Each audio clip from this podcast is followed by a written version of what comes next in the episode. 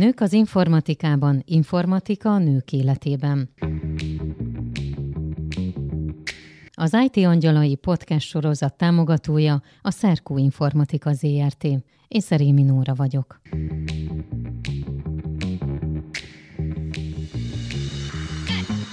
Ez az IT Angyalai podcast sorozat, amelynek a legújabb adásában a mai témánk anyaként visszamenni, dolgozni, back to work, ez is lehetne a címe, és a mai vendégem Ladics Viktória, a HR Partner Consulting alapítója és ügyvezető igazgatója. Szia, nagyon sok szeretettel köszöntelek. Szia, én is. Köszönöm szépen a meghívást. És még egy fontos információ, természetesen ez a podcast nem jöhetett volna létre, ha nincs a Szerkó Informatika ZRT.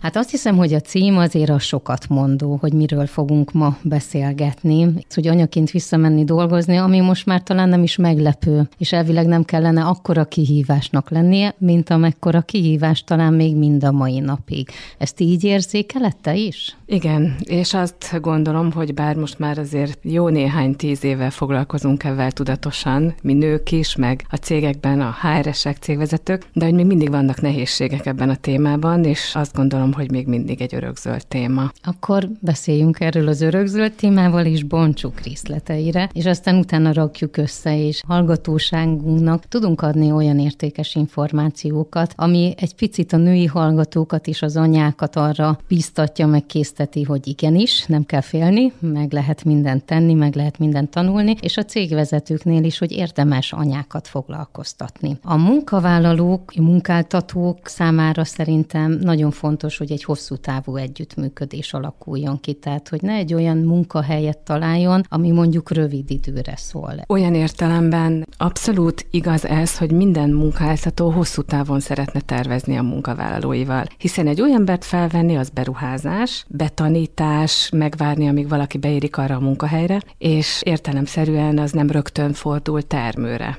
Uh-huh. Pláne, hogyha egy még gyermekvállalás előtt álló nőt alkalmaz valaki, akkor felmerül a kérdés, hogy vajon hogyan tudnak egymással tervezni. És ma nem kérdeznek már rá a cégek, hál' Isten teszem hozzá, mert hogy így jogilag ez abszolút így helyes, hogy nem kérdezünk valakinek bele, hogy mikor szeretne gyereket, de hát azért az évek számából lehet látni, hogy mikor járt iskolába, hány éve dolgozik itt, hogyha nem is szerepelnek évszámok az önéletrajzba, ezt ki lehet találni, és akkor aki felvételiztet, tehát vezető, cégvezető HRS az elkezd ezen gondolkodni. Ez teljesen természetes, és az is teljesen természetes, hogy a nőknek ez nem kell, hogy szempont legyen uh-huh. a mhm. női munkatársak alkalmazásakor, de mégis az, és hogy hát mit lehet ezzel kezdeni. Ez egy izgalmas kihívás. Ez bonyodalom a munkaadóknak, hogyha egy olyan munkavállalót vesznek fel, aki nő, és úgy nő, hogy anyaként visszamegy dolgozni? A megnövekedett munkaterhelés, ami az anyasággal, mint új szereppel jár, az egy egyértelműen egy plusz kihívás egy olyan munkavállaló életében, aki már gyerekek mellől megy vissza, vagy aki gyerekekkel keres állást. Mert azért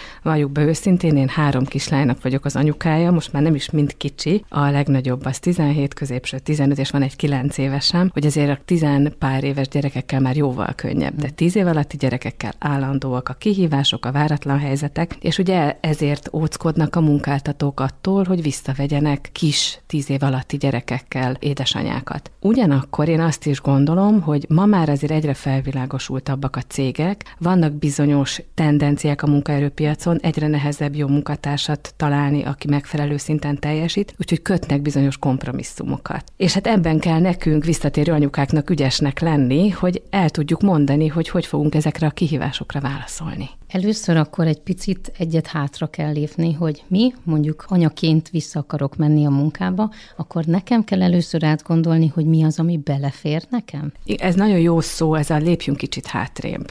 Azt gondolom, hogy nőként, munkavállaló nőként érdemes ehhez az egész témához sokkal tudatosabban és, egy, és tervszerűen, még ha ez a szó nem is nagyon szexi, de tervszerűen hozzáállni, hiszen én azt szoktam mondani elég sok női programot vezetek, meg nekem ez egy misszióm is, hogy ezzel a témával foglalkozom, és egy ilyen, kidolgoztam erre egy ilyen négy lépcsős koncepciót, hogy hogy érdemes ezt női munkavállalóként megközelíteni. Elérkezik a várvált pillanat, házasság vagy gyerekvállalásnak a szándéka, és megfogalmaz a gyermek, hogy tudjuk már, hogy egy pár hónap múlva mi el kell, hogy köszönjünk. És ez már egy fontos időszak. Tehát ahogy egy nő megtudja, hogy ő babát vár, és egy pár hónap múlva már el szeretne köszönni, érdemesen önmagában tisztába tenni, hogy milyen segítséggel tud számolni, hogy vannak otthon a szerepek, számíthat-e a párjára, van-e olyan plusz erőforrás, babysitter, nagymama, társanyuka, akivel össze tudnak szövetkezni, aki amikor majd ő vissza akar jönni, akkor erőforrásként rendelkezésre. És tudom, hogy ez még a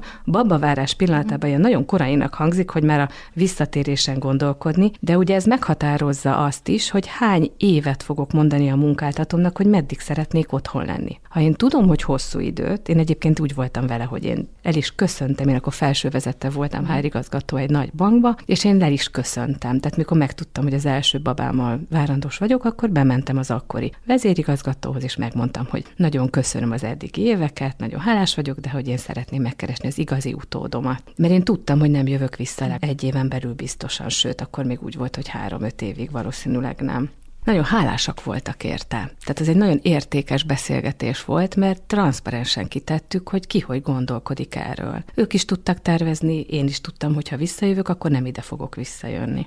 Úgyhogy én nekem kész volt a fejembe a terv, uh-huh. picit máshogy alakult, én akkor azt gondoltam, hogy egybe három gyerek fog születni, aztán kettő született közel egymáshoz, egy kis kihagyás, és utána jött a harmadik. De hogy ez a tudatosság fontos el az első szakasz, amikor így megbeszéljük a munkáltatóval, hogy mik a terveink, hogy gondolkodunk erről, és nem baj, ha van egy csomó ismeretlen tényező, de arról is ilyen transzparensen, őszintén érdemes beszélni. Uh-huh. És utána megszületik a baba, uh-huh. az egy teljesen más életszakasz, szerintem az az életnek legnagyobb csodája, és mindenki átalakul. Nincs olyan nő, akinek a gondolkodásmódja, a tettei, a viselkedései, a vágya, érzelmei ne lennének befolyásolva azáltal, hogy babája, gyerekei születnek. És ugye az otthoni életet is át kell alakítani. Tehát már ott egy szervezői kompetencia rögtön elkezd nagyon kivirágozni, és hogy nevelgetjük a gyerekeket otthon, én azt látom, hogy olyan 6-12 hónapig még elég jól el vannak az anyukák azzal a vágyjal, hogy csak édesanyák mhm. legyenek és kiteljesedjenek. Zárójelbe jegyzem meg, ha tehetik, mert ugye nagyon sok családnál kétkeresős a modell és egzisztenciális nehézségek is vannak, de ha otthon tud maradni az anyuka, akkor kb. egy évig ez a szakmai vágy még nem annyira szokott feltámadni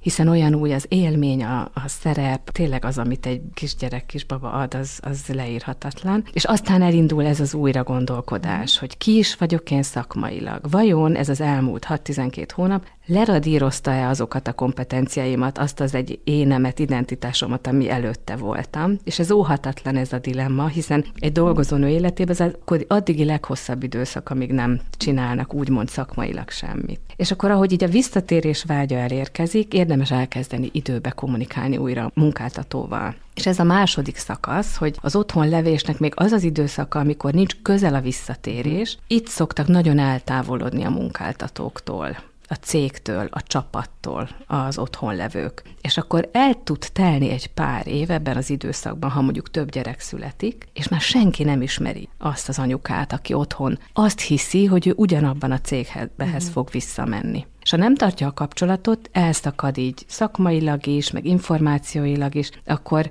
hirtelen olyan élménye lesz, amikor a visszatérésen kezd gondolkodni, mint hogyha egy vadonatúj, egy teljesen idegen mhm. céghez menne. Fel kell venni a fonalat, kit kell hívni, már nem az a főnöke, ahonnan eljött, már nem az a vezető irányítja esetleg a céget, mert nem azok a kollégák, csomóan cserélődnek, mások gyesre mennek, jönnek újak, szóval ez a teljesen természetes. És akkor ebben a közegben, ha nincsenek élő kapcsolatok, akkor nagyon nehéz újra fölvenni a fonalat. És én azt szoktam javasolni, hogy olyan fél évvel a visszatérés előtt már nagyon intenzíven kell azon dolgozni, hogy a visszatérés pillanatától mi az a segítség, ami rendelkezésre áll. Ki fog nekem ott váratlan helyzetekben is milyen támogatást adni. Ez a munkahelyre vonatkozik, vagy az otthon? Ez az otthonira. Otthon. Ez az otthonira, mert és akkor ez a negyedik szakasz, hogy a visszatérés után sem minden ugyanúgy áll föl, uh-huh. mint ami előtte volt. Hiszen én nem anyukaként hagytam ott, és anyukaként érek vissza, egy szereppel biztosan több, feladattal meg pont kétszázal. És hogy azt lemenedzselni azért az, az önmagában is egy, egy logisztikai bravúr, és aztán jönnek a való élet kihívásai. A betegségek, az iskolai ünnepség, a férjem külföld, vagy vidék, vagy ő betegszik le, vagy én betegszem le, és akkor ki. Szóval, hogy egy csomó ilyen sztereotípia, meg, meg ilyen címkézés van ezzel az időszakkal kapcsolatban, amiért nem szeretik visszavenni a kisgyerekes szülőket. Én két dolgot hallottam meg, és nagyon kíváncsi vagyok, hogy te erre mit fogsz mondani. Az egyik az az volt, talán az egyik vendégünk mondta azt, hogy azért jó visszavenni anyukákat, mert hogy az a rengeteg kreatív energia és energia, ami benne van, és addig nem tudod kiszabadulni az otthonlét alatt, hiszen nem úgy használtad agyát, a gondolkodásmódját, a semmit, mint ahogy a munkában mondjuk kell, hogy ő sokkal hatékonyabban dolgozik. Főleg azért, mert hogy tudja, hogy utána neki dolga van. Tehát, hogy nem az van, hogy eltelik a nap, hanem, hogy ő tényleg hatékonyan mindent így beosztva csinál. Mondjuk persze biztos vagyok benne, hogy ez emberfüggő is. A másik meg pont az ellenkezőjét mondja, és azt mondja, hogy hát én pont azért nem akarok felvenni, mert hogy nincs ott fejben egyáltalán.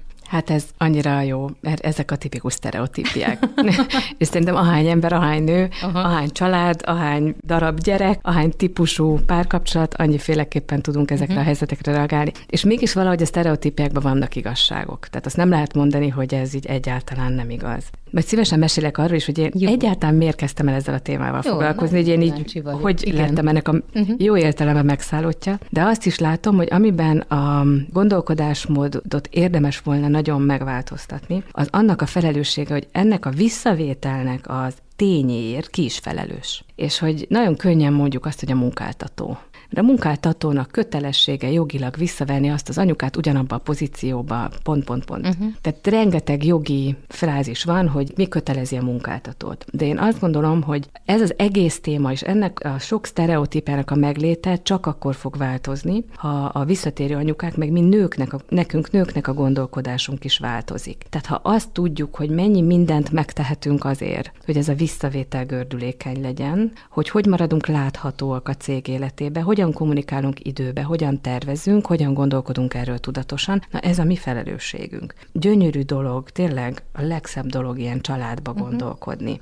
De annak az empátiájával kell elmenni szerintem babát nevelni, meg családot alapítani, hogy közben a munkáltatóval is történnek a dolgok. És hogyan tudom én a főnökömet, vagy az új főnökömet, vagy a HR-t, vagy a kollégákat azzal segíteni, hogy tervezni tudjanak velem, és lássák, hogy én erről az egész időszakról hogy gondolkodom. Uh-huh. És ez csak egy aspektus, mert mert az, ez, ez a tervezés része. De közben az is van, hogy érdemes azt végig a gyes alatt valahogy ott a kisagyunkba hátul nyitva hagyni, hogy szeretnénk-e folytatni azt a szakmát, mi mit tehetünk azért, hogy szakmailag napra készek maradjunk, és ez, ez egy másik vetülete, nem csak az információadás, hanem hogy hogyan maradok napra kész a szakmámban. Én a cégbe, amit én alapítottam, az első három és fél, négy évben csak visszatérő anyukákat vettem föl. Ez lett a misszióm, és majd szívesen elmondom igen, a személyes igen. szállat is, hogy miért. És volt olyan anyuka, akit 11 év után vettem vissza négy gyerekkel.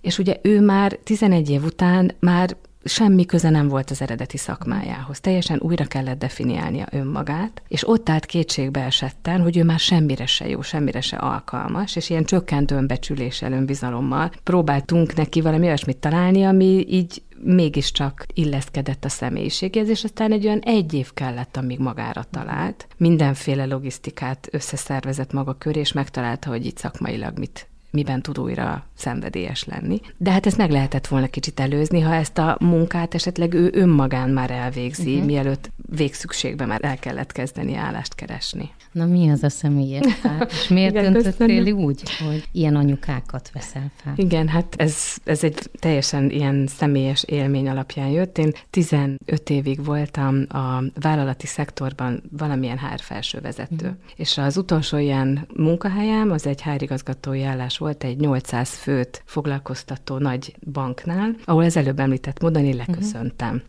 És hát azt gondoltam, hogy a három baba egymás után fog megszületni, és aztán 2009-ben jött a válság, akkor szorultunk rá anyagilag a férjemmel, hogy most a harmadik babát el kell egy kicsit halasztani, és hogy vissza kell térnem dolgozni. És nem akart senki felvenni és ott álltam négy évgyes után, a 15 év nagyon komoly szakmai uh-huh. tudással, meg bizonyított karrierrel, hogy sorra pályáztam az állásokat, és nem, nem, nem. Illetve hát nem is mindenhol volt válasz. Uh-huh. És én, aki egyébként HR szakember vagyok, meg értek az pályázatokhoz, tudok magamról viszonylag meggyőzően beszélni, mindig ott éreztem, hogy ott vérzem el ezeken az interjúkon, mikor megkérdezték, hogy mit csináltam az elmúlt négy évben, és mondtam, hogy hát itt a babákkal töltöttem az időmet, és van egy három és fél, meg egy másfél éves gyerekem. És képzeld el, hogy ott véget értek a beszélgetések. Tehát, hogy szinte a 90%-ában az interjúknak ott megállt a diskurzus, kellemesen el, lekerekítettük, elköszöntek, és utána nem, nemleges volt a válasz. És hát ugye addig életemben találkoztam ezzel a fajta kudarccal, hogy pont az én büszkeségeimnél, amikor elmeséltem, hogy itt van ez a két gyönyörű kislány, akkor érnek ilyen csúfosan véget a beszélgetések, és egy idő után láttam a mintázatot. Úgyhogy amikor találtam egy olyan lehetőséget, ami egy nagyon pici kis fejvadász cégnél volt, abszolút nagyon egyszerű kis állás, ahova fel akartak végre venni, akkor én voltam az, akivel ott már aznap madarat lehetett fogadni, és akkor ott dolgoztam két évig. Ez alatt a két év alatt elkezdtem ezzel a témával egy kicsit mélyebben foglalkozni, hogy mit is éltem meg ez alatt a közel háromnegyed év alatt, amíg csak a visszautasításokat kaptam,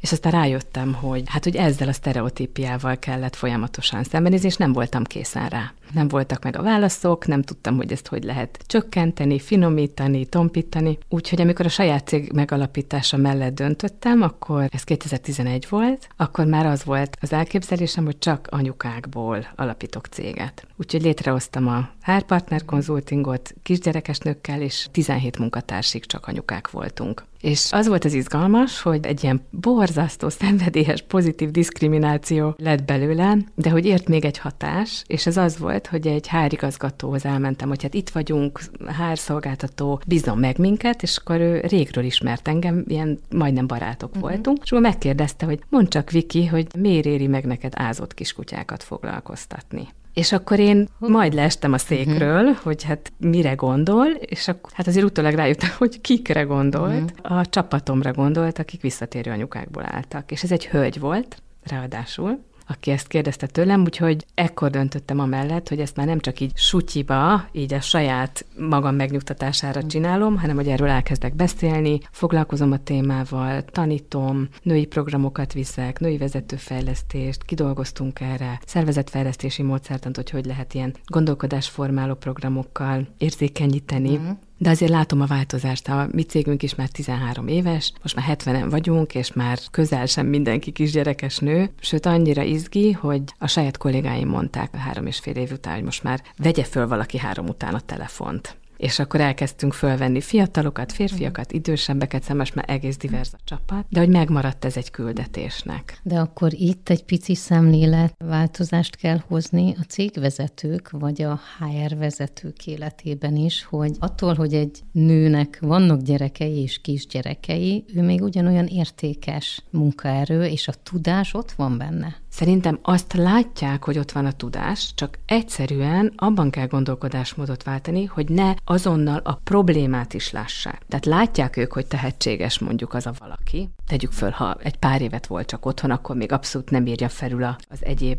teendők a szakmai múltját, de hogy hirtelen egy, egy probléma csomagot is látni kezdenek. És hogy ebben legyen egyfajta rugalmasság. És az igaz, és ezt tényleg alátámasztom, én elég sok kisgyerekest vettem uh-huh. vissza, hogy az első fél év kölcsönös kompromisszumokban telik. De az első fél évnek, hogyha ezeket a nehézségeket, váratlan helyzeteket, kompromisszumokat meg tudjuk beszélni, és mind a két fél látja a rugalmasságot. Tehát a munkáltató, a vezető is látja, hogy egyébként hirtelen reggelőtt fölhívja a munkatárs, hogy nem tud menni dolgozni, mert este belázasodott a gyerek. De a harmadik napon már törekszik arra, hogy visszamenjen, és nem két hétig iratja ki magát táppénzre, akkor van egy ilyen megnyugvás, így a kölcsönös értése annak a helyzetnek az átsegíti őket És én nagyon hiszek a párbeszédben, próbáljunk meg minél inkább nyitott füllel, kíváncsian fordulni egymás felé, és szerintem, ha ezt a rugalmasságot, ezt a kíváncsiságot, az empátiát ebben a fél évben mind a két fél tudja működtetni, akkor ez egy, ez egy nagyon könnyen megoldható és nagyon sikeres történet.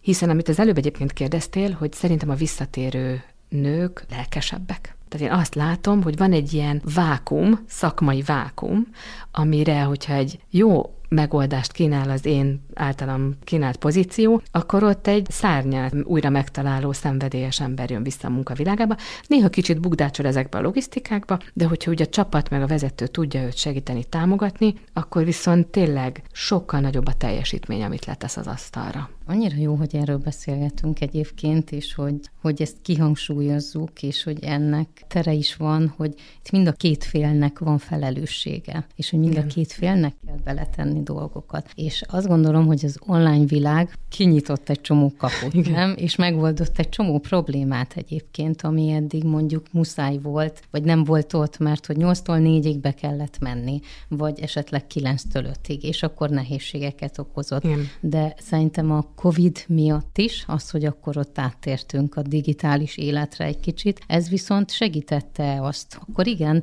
lehet egy hibrid munkavégzés, lehet home office, lehet irodai nap, illetve a rugalmas munkaidőt is meg tudjuk úgy oldani. Igen, ez abszolút így van. Ez ennek a, a munkavállalói csoportnak rengeteg ilyen háttérlogisztikát lehetővé tesz, amit mondtál is, hogy a home office, ezek a technikai megoldások, hogy elfogadott már egy hibrid meeting, elfogadott, hogy valaki nem 9-től 4-ig vagy 2-ig ül egy íróasztalnál, hanem hogy ő maga osztja be azt a 6 órát mondjuk egy napi 24 órájából, hogy mikor szeretné ledolgozni, és mégis megjelent egy újfajta nehézség, Igen. ez pedig a szerepek külön választása. Én azt látom, hogy amikor valaki, és ez szerintem nem csak a visszatérő anyukákra igaz, hanem azokra a munkavállalókra is, akik nagyon sokat dolgoznak otthon. Mm. Hogy nehéz külön választani, hogy én most kiszaladok a futárért, berakom a mosógépet, elpakolom még a nappalit, és közben esetleg hallgatok egy meetinget, és hogy vajon a figyelmemet tényleg meg tudom-e így osztani. Ebben most nem megyek bele, és nem foglalok állást, hogy én ebbe hiszek, nem hiszek. Én azért ebbe látok jó, meg nem olyan jó példákat is, és ebben megint az egyéni felelősség, egyéni tudatosság az, ami a kulcs, és hogy erről nyíltan adni egymásnak visszajelzést. És azt is gondolom, hogy ez az online csatorna, ez lekorlátoz minket, például a kommunikációban, és nem tudunk sokszor egymásnak olyan támogatást adni, amit egyébként előtte, amikor találkoztunk, egy gesztus, egy közös kávézás, egy megértő meghallgatást tudtak egymásnak adni uh-huh. a mhm. kollégák. Szóval van ennek nagyon sok haszna, és van egy csomó minden, ami árat fizetünk ezekért a rugalmas megoldásokért. Nem mindenkinek jó otthon lenni. Van, aki sokkal termelékenyebb és jobban teljesít, de én például magamról tudom, hogy nagyon-nagyon elfáradtam a COVID első fél évébe, mert ez az egyfolytában a hátam mögött hallom, hogy a három gyerekem kint az ajtó mögött mit csinál, és az apjuk hogy tudja, vagy épp nem tudja menedzselni őket, meg rám nyitnak, szóval hogy nekem, nekem ez az én mhm. típusomnak sokkal fárasztóbb volt, úgyhogy nagyon elfáradtam. De például vannak kollégáim, akik meg időt spórolnak, mert Budapesten kívül élnek, és megspórol napi három órát, uh-huh. és annyira boldog attól, hogy ez a rugalmasság, a szabadság érzete megvan, hogy semmiért se adná azt a pozíciót nálunk, amiért mondjuk ő hat órába dolgozik, és akkor még plusz szabad ideje van, és úgy érzi, hogy a munka-magánélet egyensúlya még soha az életben nem volt ilyen jó de már volt rossz tapasztalatom uh-huh. is, és azokat nehéz visszajelezni, mert nehéz azt mondani, hogy létszi kapcsolj kamerát, már néha van, aki azt is ilyen, hogy is mondjam, ilyen privát szférának uh-huh. tekinti, hogy de miért, hát akkor látszani fog a lakás, úgyhogy ez nagyon sok kérdőjel is uh-huh. van azért uh-huh. ezzel kapcsolatban. Még oda menjünk egy picit vissza, akkor otthon van még az anyuka, de már gondolkodik, megszületett benne az elhatározás. Akkor mi az, ami nő mondjuk részt tud venni, vagy hogyan tudja fejleszteni magát? Milyen megoldások vannak erre? Hú, erre is nagyon jó most ez az online világ. Uh-huh. Egyre több online szakmai fórum érhető el. Szerintem szakmája válogatja, hogy ezeket lehet-e a gyes időszak vége felé már elkezdeni látogatni, és hogy fizetőse, de hogy cikkeket érdemes olvasni, és én azt látom, hogyha például valaki a visszatérés szándékával már bejelentkezik a munkáltatóhoz, akkor tudnak neki olyan lehetőségeket, meetingekre már meg tudják hívni, újra becsatornáznák a, a szervezet életébe, elmondják neki a friss híreket, meghívják a rendezvényekre, tehát ilyen finoman, ilyen pontszerűen, de már így vissza lehet érni a vérkeringésbe. Ha valakinek olyan a szakmája, amiben jó sok évig kiesett, akkor akár tanfolyamok, online webinárok, online tanulási felületeken lehet előfizetni különböző dolgokra, úgyhogy ezeket érdemes feltérképezni szakmafüggően. De hogy erre időt kell allokálni. Uh-huh. És ez a nehéz, hogy amikor van egy otthoni rutin, akkor újra el kell kezdeni megtalálni a munkahelyét. És én azért szeretem ezt a gondolatot, amit kérdeztél, mert ez is egyfajta finom rutin visszavétele, hogy hogyan fogok majd a munkának időt találni az életemben, úgy, hogy a megnövekedett szerepeim között meglegyen a, a méltó helye. Hmm, sok minden jut eszembe egyébként, mert szerintem annyi minden van, ami ilyenkor hat a nőkre, a, a megfelelés otthonra, de egy kicsit lehet, hogy már be is sokalt attól, amilyen közegbe van. Közben ugye ott van a munka, akkor most új dolgok, frissesség. Mennyire nehéz megtartani ilyenkor az egyensúlyt? Nehéz, nehéz, nehéz, és az első fél év nagyon nehéz. Abban nehéz, hogy a a megfelelésnek a mértéke mindenütt jelentkezik, és mindenütt ugyanolyan jól szeretnénk teljesíteni. Hogy a gyerek se szenvedjen csorbát, a férjem is jól legyen, a háztartás is menjen, de ugyanakkor egy vadonatúj szerepben is bele kell újra jöjjek, és ráadásul azt látom az esetek 90%-ában, hogy eléggé félelmetes újra elkezdeni dolgozni. Az első pár hónap alkalmas vagyok-e még rá, hogy visszafogadnak-e, hogy fogok megfelelni, nem felejtettem el mindent. Tehát, hogy van egy, van egy csomó ilyen fantázia, meg hiedelem, uh-huh. szorongás, ami ilyenkor társul. És akkor ugye a napi rutinokkal lehet ez, ezen átmenni. Én azt szoktam mondani, hogy nem kell túl messzire tervezni, hetente kell előre gondolkodni, és minden hétvégén érdemes megünnepelni az, annak a hétnek a sikereit. Uh-huh. Hiszen egész biztos, hogy volt valami logisztika, amit ott adhok kellett megoldani, és beszélni, beszélni, beszélni az otthoni családtagokkal, nagyszülőkkel, a társunkkal, akár még a gyerekkel is, uh-huh. hogy most miért hozom el később az oviból, most miért nem jut már energiám este erre vagy arra a programra. De nehéz lelkileg is, és szerintem ebben nehéz az a fél év hogy új szerepekben, vagy új szerepben, sokféle szerepben egyszerre, és sokféle megfeleléssel. De közben meg nagyon szép időszak uh-huh. is, mhm. mert valami új, mint amikor így az ember kinyit egy mesekönyvet a gyerekének, és ott tudja, hogy az a rengeteg mese rávár, és kicsit ilyen ez a visszatérés, hogy egy csomó új történet mhm. kezdődik el velünk is. Ez akkor kicsit ilyen anyuka stratégia pálya újra kezdés.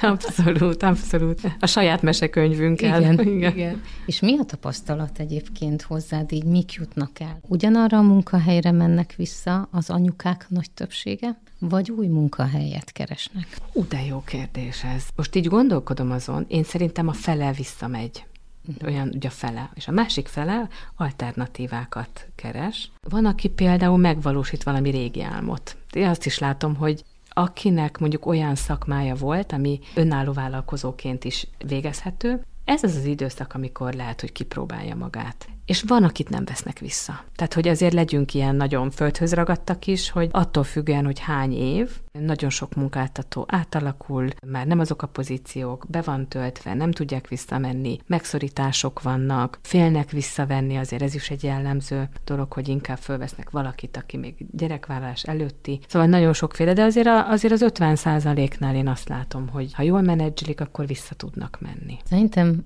az anyukák kicsit ilyen néha szupererővel is rendelkeznek egyébként, ahogy előre tudnak gondolkodni. És én ezt látom egyébként ilyen pozitívumnak, hogy ezt valahogy kifejlesztik magukban, és hogy ezt a munkában is nagyon jól lehet hasznosítani, mert hogy sok min, sokkal több mindenre tudnak gondolni probléma megoldásként, mint az mondjuk, akinek talán nincs még gyereke, mert nincs ez a folyamatos újratervezés. Igen, igen, a rugalmasság az újratervezése, meg én még azt látom, hogy ilyen rendszer szinten gondolkodunk azóta. Uh-huh. Tehát amióta már nem csak ketten vagyunk, hanem hárman, négyen, öten, tehát én már látom, hogyha a rendszer elemét egy picit megváltoztatom, mondjuk az egyik gyerek kiesik, az hogy hat a többiekre is, hogy akkor már nem ugyanaz megy érte, vagy valakinek föl kell áldozni valamit a hétre tervezett munkaidejéből, vagy be kell vonni külső segítséget. Nekem egyébként ez vált be, hogy, hogy sokféle megoldás legyen a zsebembe. Tehát én tudom, hogy ugye nekem cégvezetőként sokszor írta felül a munka gyerekek betegségét, és akkor kellett segítséget szereznem. Úgyhogy mindig volt valaki, aki rugalmasabb, volt, aki délelőtt ér rá, volt, aki délután van, aki esetleg egész nap, szóval hogy ezeket a lehetőségeket is érdemes keresni. És én nagyon pozitívnak látom azt is, hogy például az édesanyák összeszerveződnek. Uh-huh. Tehát emlékszem, amikor még óvisok voltak a lányaim, akkor nekünk is volt egy társ anyuka, akivel tudtunk így egymásnak jelezni, hogyha valami váratlan helyzet volt. Persze nem a beteg gyerekeket zártuk össze, de ha mondjuk késve végeztem a munkában, tudtam, hogy késni fogok mondjuk a gyerekért, akkor megkérdeztem, hogy elhozná-e az övével együtt. Úgyhogy ezek is nagyon kreatívan működnek. A munkavállalóknak mennyire pozitív az, hogyha anyaként vissza akarok menni dolgozni, és vannak már megoldási javaslataim, hogy bizonyos helyzeteket hogyan oldanék meg? Abszolút. Szerintem ez része a, a partnerségnek, hogy kész megoldások, mert ebből látszik a felelősségvállalásom. Uh-huh. Tehát ez pont, amire kicsit előbb beszélgettünk, hogy a tervezésben ez egy magam mellett szóló érv, amiből a leendő munkáltató azt érzi, hogy az ő fejével gondoltam végig, mert egyébként, amikor én reggel arra ébredek, hogy lázas a gyerek, akkor azt a munkát, azt a meetinget, azt a prezentációt, vagy ha van valami aznap, ami ilyen nagyon fontos és át nem adható, azért annak munkában is van kockázata, uh-huh. hogy ez nem lesz elvégezve. Tehát valami ott is sérül. És akkor ennek a megértésével, ennek az empátiájával arra is keresem a megoldást. Tehát amikor reggel el kell döntsem, hogy megyek ma vagy nem megyek, akkor nem csak arról döntök, hogy hogy én maradok otthon, hanem hogy az a feladat, ami aznap határidős, vagy halaszthatatlan, vagy ez a megbeszélés ki fogja átvenni. És ezt a fajta felelősséget várják a munkáltatók. Szerintem nekik nem azzal van bajuk, hogyha vannak váratlan helyzetek, hanem azzal, hogyha mondjuk egy anyuka azt mondja, hogy bocsánat, én ma nem megyek, és a többit oldja meg a főnök. Van még olyan munka egyébként, ez jutott eszembe, amiből ki lehet úgy esni, hogy ne kelljen feladatokat átadni? Hát talán a gyári, gyári sor, ahol, vagy valami olyan tevékenység, amiben nagyon helyettesíthetők vagyunk. Uh-huh de az, ahol az én tudásom kell, az én fejembe lévő információ, az én karakterem, az én kompetenciáim, szerintem az, az csak ideig, óráig adható át és aztán előbb-utóbb jó, ha odaérek. Ilyen fontos egyébként a közön még az jutott eszembe a támogató közeg is, amit te is említettél. Legyen az családi, egyébként baráti, vagy akár egy online közösség, uh-huh. ahol anyukák is vannak, vagy akár munkakeresők, akik mondjuk hasonló szinten vannak. Miért fontos ez? Hogy nem vagyok egyedül. Tehát a lélektani terhe minden újszerű helyzetnek, amibe kerülünk, az annyira ki tud mozdítani a komfortzónából, hogy akár ilyen lefagyáshoz is vezet vezet, és ilyen cselekvés képtelenséghez, vagy, vagy annak a bénultság érzéséhez, hogy nem vagyok képes megoldani. De amikor elkezdek valakivel arról beszélgetni, hogy mibe vagyok, és jé, ő is találkozott ebben, jé, neki már van egy jó megoldása, ő tud valakit, akinek valamilyen módon sikerült egy ilyen helyzetből kikeverednie, akkor egyszerűen ilyen megnyílik a világ, és akkor már nem ez a magányosság érzésével ülök a sarokba, és, és érzem a nehézségét, a lelki terhét, hanem elkezdek kreatívan gondolkodni azon, hogy mi mehetne nekem is, mi állna jól nekem is, milyen megoldás, mit tudnék én is megszervezni, kihez fordulhatnék, és akkor ez a közösség nagyon sokszor elkezdi menedzselni azt, aki éppen bajba van és kínálják a lehetőségeket, beajánlják, és azt látom, hogy az első lépést megtenni sokszor olyan nehéz. És amikor az ember már az első lépésen át jut, akkor már jön az a lendület, jön egy kis energia, akkor már nem olyan talajvesztett az ember. És ezekben nagyon jók a közösségek. Arról nem is beszélve, hogy a humor Uh-huh. Tehát én azt látom, hogy vannak néha, most már egyre inkább szorulok ki ez a kisgyerekes anyukák csoportokból, de még a gyesen lévő időszakban nagyon élveztem, amikor saját magunkon nevettünk, és amikor éppen eddig-eddig-eddig voltunk a teendőkkel, meg a fáradtságunkkal, akkor olyan jó volt nevetni magunkon, meg beküldeni egy-egy kicsit magunkról cinikus megjegyzést uh-huh. egy poszt mellé. Igen, nekem is van egy csoport egyébként, amiben benne vagyok, és én is jó párszor olvasok olyat, hogy visszatérne a munkába. És rögtön az az első, hogy mit kezdjek az ön életrajzommal. és akkor rögtön vannak, akik azt mondják, hogy küld át, megnézem. De mi van a LinkedIn profiloddal? És akkor jön az, hogy aha, az mi? És az miért fontos? És azt hogyan kell kezelni? Az a felület, az is egy ilyen közösségi csatorna igazából most Abszolút. már talán. Ez miért fontos? Vagy mi a jelentősége ennek? Óriási jelentősége van. Van még egy portál, ami nagyon népszerű, ott vannak álláshirdetések, van egy pár kisebb portál is, tehát az álláskereső portálok mellett. A LinkedIn lett az a közösségi hely vagy fórum, ahol szakmai, mi, mi szakmai Facebooknak hívjuk. Uh-huh. Azt szoktuk mondani, hogy az a közösségi felület, ahol szakmai kapcsolódások jönnek létre, és hogy ott lehet megmutatni magunkat álláskeresőként. A gyes időszakának az egyik legnagyobb nehézsége, hogy nem vagyok látható. Amikor vissza szeretnék jönni, akkor az álláspályázatokon keresztül válok először láthatóvá, a saját networkömön keresztül tudom az információt terjeszteni, illetve a LinkedIn. És a LinkedIn, én nagyon örülök, hogy ennek a szerepe ennyire megnőtt. Egyre professzionálisabban mutatják meg magukat az álláskeresők. Nekünk vannak is ilyen tanácsadásaink, hogy hogyan kell magunkat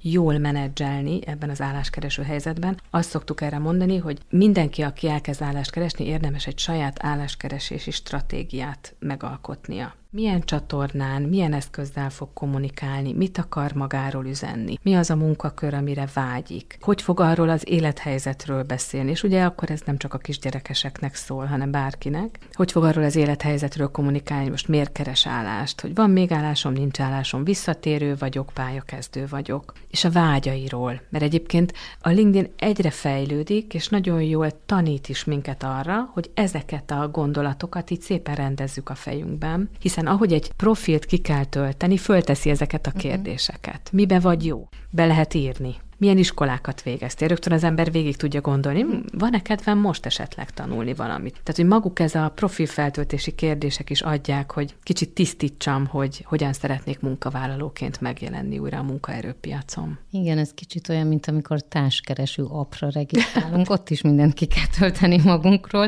és meg kell határozni, hogy én mit szeretnék egyébként. Igen, és azért vicces, amit mondasz, mert én azt gondolom, hogy egy jó fotó is, az egy nagyon hasznos beruházás beruházás. Ezzel sokan vitatkoznak, hogy a fotó fontos, nem fontos. Én abszolút száz százalékig amellett vagyok, hogy egy profi, úgy hívják, hogy headshot fotó, uh-huh. ami el is ad engem, mint munkavállaló. Azt kifejezetten erre találták ki, hogy ilyen üzleti megjelenésekben valóban a személyiségedet képviselje, hogy abba érdemes, ezek nem olcsó mulatságok, de hogy ebbe érdemes, hiszen ez egy új életszakasz, és hogy ott kell magamat menedzselni. Úgyhogy érdemes nem otthon vagy a nyári nyaralós képekből kivágni a legjobban uh-huh. mosolygós képet, hanem, hanem erre egy kicsit áldozni, hogy a megjelenés is tükrözze a, a szándék komolyságát, hogy én most tényleg egy komoly munkavállaló vagyok, és valami hosszú távút keresek. Ti, illetve te hogyan használjátok a LinkedIn-t? Hát az egyik kedvenc csatornám. Én amúgy is szerettem a networkinget, valószínűleg így a karakteremből adódóan mindenütt jelen vagyok, de a LinkedIn az, ahol egyszerre lehet személyes gondolatokat megosztani, meg amit a cég képvisel, arról profin, magas minőségbe kommunikálni, illetve az a kapcsolatépítés, amit régen az ilyen konferenciákon, különböző rendezvényeken szereztük meg egymás névjegyeit, és ismerkedtünk meg, hát arra egy ilyen fantasztikus lehetőség. A világ minden tájáról meg lehet ismerkedni olyan szakemberekkel, akik nekem szimpatikusak. Fel lehet venni a kapcsolatot, el lehet kezdeni kommunikálni, együttműködéseket kötni, beszélgetni csak úgy, hogy engem mi érdekel. Van, aki ebben szerényebb, és azt gondolja, hogy csak olyanokat ill illik bejelölni a LinkedIn-en, akit tényleg ismerek. Én nem ezt a vonalat képviselem. Én azt gondolom, hogy ez a kapcsolat felvételre is szolgál. Tehát ha én valakivel szeretnék megismerkedni, akkor ezt megírom neki. Maximum nem kölcsönös a nyitottság. De hogy ebben, ebben nincsen semmi olyan szerintem, hogy, hogy valami hátrányos megkülönböztetés éri az embert, hiszen ha álláskereső vagyok, és ma már ki lehet írni, hogy open to work, van egy ilyen keret, amiben például föl lehet tüntetni, hogy én egy nyitott álláskereső vagyok, akkor lehet arról is írni, hogy azért keresem, mert látom, hogy olyan cégnél dolgozik, és mondjuk olyan pozícióba, ami engem érdekelne, és hát ha tud nekem olyat mondani, uh-huh. hogy van nyitott lehetőség, vagy sem.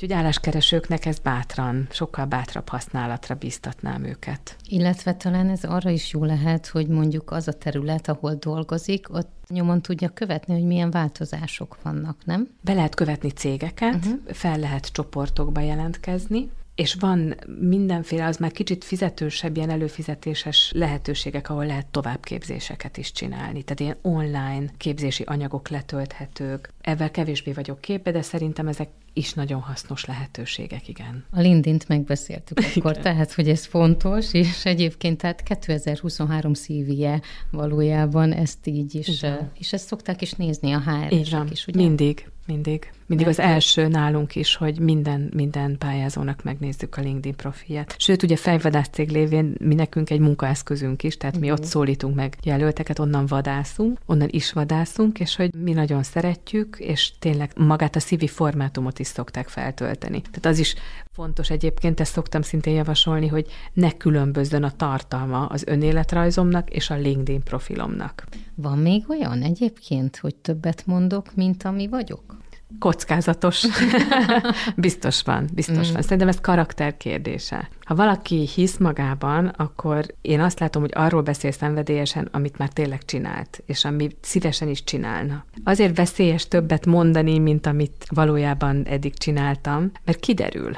És az annak a nehéz érzésével elkezdeni valamit csinálni, hogy itt milyen magas mércét kell megugranom, hiszen erre vettek föl, amit én beígértem, mondjuk azt, hogy beígértem, mert lehet, hogy azt gondolom, hogy tudom. Szóval, hogy ebben egy ilyen arany középutat javasolnék, hogy amit csináltunk, arról meg viszont magabiztosan beszéljünk. Mert ez például a visszatérő anyukáknál egy kifejezett nehézség, hogy nagyon leértékelik magukat. Tehát ami a gyes előtt volt, arról már olyan nagyon múltbéli tapasztalatként beszélnek, uh-huh. de, mhm. de pedig ez nem, nem jó. Az, az lenne jó, ha aztán a sajátjukénak éreznék azokat az eredményeket a visszatéréskor is hiszen arra építve fognak új munkát találni. Ez egy nehézség, és aztán pedig arról is érdemes beszélni, hogy mik a vágyaink. Én, mint cégvezető, mert munkáltató, a legjobban azokat a jelölteket veszem fel szívesen, akinek csillog a szeme. És ezt a szemcsillogást a vágyak adják. Azok a vágyak, amiben így el tudom képzelni, hogy én így kiteljesedem és száz százalékot adok. Úgyhogy én sose azt néztem, hogy kinek milyen nehéz az élethelyzete, hanem hogy a munkával kapcsolatban mennyire csillog a szeme és ez a szemcsillogás, ez a szenvedély fogja őket átsegíteni az első fél év nehézségein. Most a hallgatók ezt nem látják, de a te szemed is ugyanígy csillog, amikor erről beszélsz egyébként, úgyhogy ez értem, hogy miért fontos. Beszélgessünk még egy kicsit a családbarát munkahelyekről is. Ezt teljesen hátsó szándékkal is teszem mindezt, hiszen ugye 2019-ben második alkalommal, 2020-ban pedig harmadik alkalommal kaptátok meg az év családbarát vállalata címet. Gratulálok hozzá. Jaj, nagyon kedves. Egy egész kicsit pontosítom Jó. ezt, mert a családbarát vállalat pályázat, az a mi életünkben 19 óta egy nagyon fontos helyet foglal el, de nem mi nyertük. Mi címet kaptunk címet. minden uh-huh. évben és hogy van három kategória, és minden kategóriájának van egy nyertese, és hát nagyon gyúrunk rá, hogy majd 24-25-de vagy valamikor megnyerjük. Még nem nyertük, meg mi kisvállalat vagyunk, uh-huh. és nem nyertük még meg, de a, amit nekünk ez jelent, az minden évben annak az elismerése,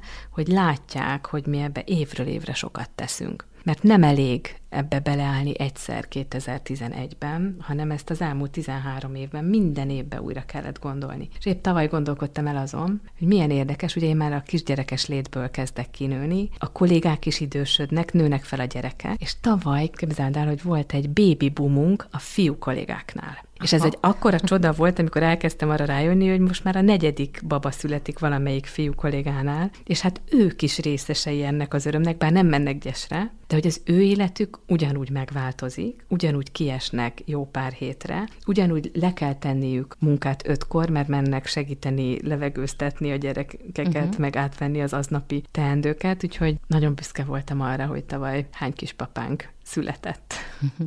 De akkor most egy picit még erről beszéljünk, hogy a férfiaknak hogyan változik meg az életük, és hogy ők hogy tudják támogatni a párjukat, az anyukákat. Hú, ebben rengeteget változott a világ. Szerintem az elmúlt húsz évben, amióta erről ilyen tudatosan van már média, meg kommunikálunk, ebbe látom a legjobban tetten érhetően a változást. Ma már nő fel az a generáció, aki látta a papáját porszívózni, uh-huh. akire már betegség alatt az édesapja is vigyázott, és szerintem ez fogja adni azt az áttörést, amikor így a szerepek az otthoni munkavállalásban is kiegyenlítődnek. De igaz, hogyha gyesen van az anyuka, ő fogja ezeket betölteni, tehát ő marad otthon a beteg gyerekkel, de amikor mindketten elkezdenek dolgozni, akkor van egy változás a család életében, hogy a papáknak meg kell szokniuk, hogy ők is rugalmasabban kell, hogy hozzáálljanak. És akkor nem minden család tudja ezt 50-50-be beállítani, uh-huh. mert általában a gyes időszak alatt az édesapákra nagyobb anyagi teher hárul, és ők ebbe benne vannak ebbe a mókuskerékbe, hozzák haza azt a bevételt, amire a családnak szüksége van. Úgyhogy ebbe egy ilyen fokozatos átállás az egészséges az én meglátásom szerint. De egy idő után az anyukának is lesz majd újra 8 órás állása, akár vezetői pozícióba megy vissza. Szóval, hogy nehéz ez az, ez az otthoni szkander, hogy kinek fontosabb a munkája, vagy a karrierje, uh-huh. vagy ki az marad-e otthon a gyerekkel, aki kevesebbet keres. Szóval, hogy ezeket a beszélgetéseket, ezeket nagy érettséggel kell otthon a konyhaasztalnál megtenni, vagy étkezőasztalnál megtenni, mert hogy ebből sok feszültség tud származni. Illetve, hogy a segítésnek a köre, tehát akik még bevonhatók, én azt is látom, hogy a kicsi gyerekeknél nagyon óvatosak vagyunk, és még, még nem szívesen hívunk be idegent, vagy úgy idegent, hogy nem a nagyszülőket. Én nekem ebben volt egy, egy nagy váltás így fejbe, hogy én elkezdtem a baráti kör gyerekeit, akik már elég nagyok ahhoz, hogy 20 pár évesek, és még egyetemisták bevonni. De hát mindig nagyon izgultam, hogyha uh-huh. nem családtag vigyázott a lányokra, de mégis ez működött hiszen nekik jól jön a suli mellett, viszonylag rugalmasak, és akkor így szereztünk plusz erőforrást. Szóval így érdemes uh-huh. ebben is de visszatérve az apukákra, hogy az ő életükben is, amikor megszületik a gyerek, is van egy nagy változás, aztán kicsit berendezkednek, és az még egy nagy változás a papák életében, amikor a feleség visszamegy dolgozni. Sokan le is beszélik néhány évig a feleségüket, hogy olyan jó ez nekünk, maradj nyugodtan itthon, hát nem jó ez neked itt? Na, kedves visszatérni akaró hölgytársak, én azt gondolom, hogy ilyenkor a belső hangra érdemes hallgatni, bár jót akar a férj, de hogy néha tegyük magunkat előre ebben. Beszéltünk már arról is, néhány olyan dolog elő is jött, hogy azért történtek változások. De mit látsz, tehát, hogy így mondjuk előre lehet-e gondolkodni, vagy látsz-e bármi olyat, hogy mondjuk az a következő években változni fog a munkavilágában, vagy az anyukákhoz való hozzáállásban? Szerintem folytatódni fog. Uh-huh. Én, mhm. én most ilyen nagy ugrásszerű változást, vagy valami újszerű dolgot nem látok, viszont egyre felvilágosultabbak vagyunk ebben, hogy visszatérő anyukát vagy szülőt, mert most már lehet, hogy apukát fogunk uh-huh. visszavenni lassan, visszatérő szülőt alkalmazni, az nagyon is megéri, és hogy hogyan kell jól csinálni, és ebbe a bevált rutinokat most már örökítik a cégek, hiszen már nem csak rossz tapasztalatok, hanem sokkal jobb tapasztalatok is vannak. És azt gondolom, hogy megmaradt az online, a home office megmaradt, az online rugalmasság megmaradt. Én is például volt olyan, hogy múlt héten nem tudtam elmenni egy meetingre, de online részt tudtam venni rajta. És akkor nem az van, hogy nem vagyok ott, hanem csak online. Tehát ezek már nagyon beépültek és könnyebbé teszik. Én, én bízom benne, hogy eltelik még egy 10-15 éves, ez már nem is lesz téma. Tehát, hogy akkor csak munkavállalók vannak, és nem lényeges, hogy az férfi vagy nő. Így van. Hm. És olyan munkakörök, amik egyre rugalmasabbak. Ha ott kell lenni, ott kell lenni, tehát hm. vannak olyan munkakörök, amit nem lehet otthonról végezni, de ha meg lehet, akkor meg egy egészséges jó arányban találjuk meg az otthoni és a benti munkavégzésnek a, az arányát. Még arra kérdeznék rá, hogy mondtad, hogy az év családbarát vállalata